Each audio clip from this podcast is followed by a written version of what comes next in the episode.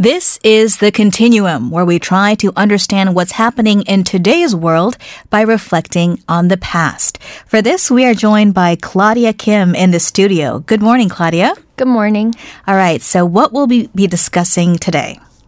So last Sunday was the 54th anniversary of the South Korean military's formal creation of its command headquarters in Vietnam. Vietnam. So I I'm guessing this has to do with the Vietnam War. What was Korea's role? So during the Vietnam War, South Korea sent the second largest contingents of troops to Vietnam, second only to the US. So hmm. a very large group. Mm-hmm. 300,000 service members actually took part with all branches of the military involved, including the Army, Marine Corps, Navy, and the Air Force. So initially, the troops that were deployed there were support staff like engineers, doctors, nurses, and taekwondo instructors. But a year later, combat troops were also introduced to really help out with the Vietnam War. I see. Uh, on on the battlefield, I guess. Now, the legacy of these troops, when you're looking back into history, is actually quite mixed. Yeah, so um, there are a lot of mixed viewpoints about how the South Korean troops uh, handle themselves in Vietnam. On one hand, there are opinions that South Korean troops are alleged to have committed massive war crimes, such as massacres and rape of Vietnamese civilians living in just villages. Although the extent of these deeds are contested, it is an established fact, according to declassified military documents and veteran testimonies, that atrocities were committed by South Korean troops there. Hmm.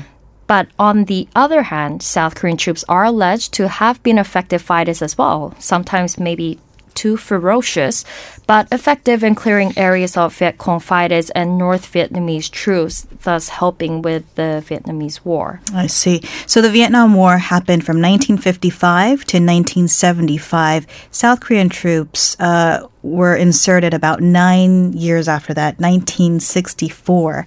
Um, and it was an era in South Korean history where, you know, it, the economy was not what it is today, the Park Chung-hee era. What were some of the economic implications for uh, being involved in this controversial war?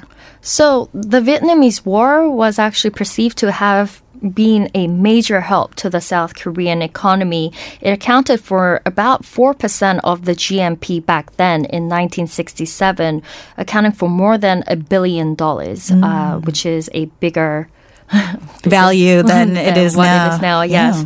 So South Korean troops then deployed to Vietnam received much higher pay than they would have received had they served home, and they were paid largely by the U.S.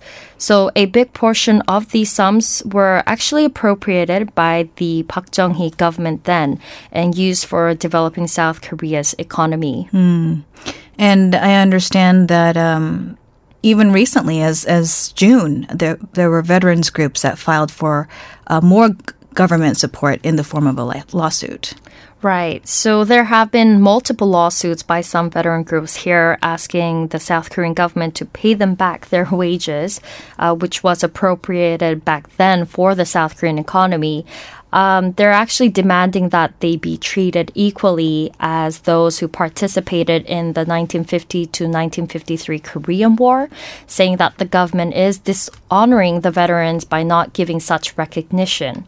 So they filed a relevant lawsuit like you said, in June, but the court actually dismissed their claims, um, saying that it is not necessary to legislate a special bill specifically for them. Uh, in addition, the court said that such bill isn't necessary as these men are already receiving benefits from a existing bill that covers all veterans who fought in wars. Okay. Well, it comes at an interesting time uh, in our relationship with Japan. Could you uh, explain to us why this part of Korean history is relevant to us today?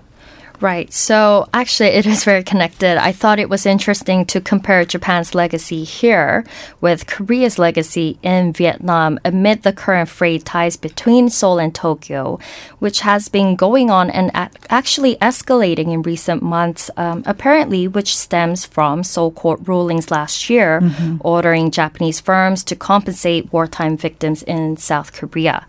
So, in both cases, atrocities were committed, and victims or families and relatives of those two cases are still alive. But the important difference I noticed between the two cases is that in the former, for Japan and South Korea relations, it's a major source of political friction. Sure. While for Korea and Vietnam, it's as almost as if nothing ever happened. So, South Korean Prime Minister actually Lee Nak-yeon this week visited Tokyo and handed a letter to Japanese Prime Minister Shinzo Abe um, because in order to cool down the heat from this summer with the freight ties between the two countries. Yes, July 4th, how could I forget? The, uh, the banning of the three uh, chemicals related to semiconductors and displays. So, uh, well, I mean, that is an issue that we have been closely monitoring. But um, let's get back to the case of our history with Vietnam in the U.S. led Vietnam War. How have uh, South Korean presidents uh, addressed this issue of wartime atrocities on their land over the years? So, South Korean presidents have made apologies to Vietnam, at least verbally, mm-hmm. for the alleged atrocities committed by South Korean troops during the war, notably President Kim Dae-jung and the current incumbent Moon Jae-in. But these apologies and the issue of alleged and confirmed South Korean atrocities in Vietnam have actually drawn toned down responses from Hanoi's government. In fact, in 2017, just after Moon was elected into office, the president did a speech on Memorial Day here in uh, South Korea that praised the sacrifices paid by South Korean veterans, including those who fought in the Vietnam War. Mm. But if you compare this between South Korea and the Japanese relations, if Japan had done the same thing, it would have garnered very negative press here. Mm-hmm. So it was a very different response to what you would get in South Korea if Japan had done that. Indeed, and their relationships obviously have differences as well. Uh, for example, the South Korean um, experience is preceded by decades of colonialism by Japan. Um, but on the that's the government to government uh, level, I guess. Are there um, movements on the the civic level to address this issue? Uh, recently, Minbyeon, or Lawyers for a Democratic Society, demanded the South Korean Defense Ministry to provide compensation to civilians in Vietnam who claim to have suffered damage from the Korean soldiers during the war as well as a documentary about the atrocities committed by Korean soldiers was screened at Incheon Human Rights Film Festival back in May, which was called Kyoge Jeonjang, and this faced some strong backlash from veterans. 음, 기억의 전쟁.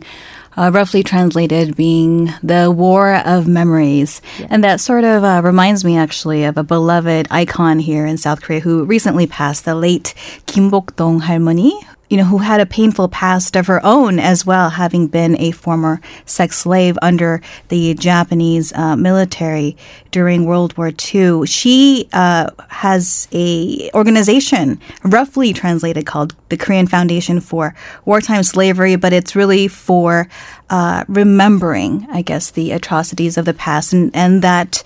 Um, pain, recognizing the pain that was experienced by not only South Korean women, but also Vietnamese women and women of uh, many other countries here in Asia. So this is obviously a deeply, deeply sensitive uh, subject. Uh, Claudia Kim, thank you so much for bringing this important issue to light with us today. Thank you.